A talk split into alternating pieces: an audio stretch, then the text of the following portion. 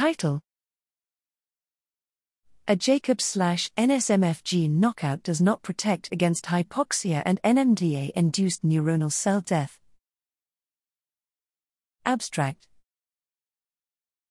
Jacob is a synaptonuclear messenger protein that encodes and transduces the origin of synaptic and extrasynaptic NMDA receptor signals to the nucleus. The protein assembles a signalosome that differs in case of synaptic or extrasynaptic NMDA activation. Following nuclear import, Jacob docks these signalosomes to the transcription factor CREB. We have recently shown that amyloid beta and extrasynaptic NMDA activation triggers the translocation of a Jacob signalosome that results in inactivation of the transcription factor CREB, a phenomenon termed Jacob induced CREB shutoff, JACS.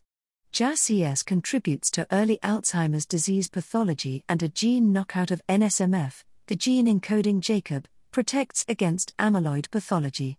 Given that extrasynaptic activity is also involved in acute excitotoxicity, like in stroke, we asked whether NSMF gene knockout will also protect against acute insults, like oxygen and glucose deprivation and excitotoxic NMDA stimulation. Here we show that organotypic hippocampal slices from wild type and NSMF mice display similar degrees of degeneration when exposed to either oxygen glucose deprivation or 50 um NMDA incubation. This lack of neuroprotection indicates that JACS is mainly relevant in conditions of low level chronic extrasynaptic NMDA activation that results in cellular degeneration induced by alterations in gene transcription.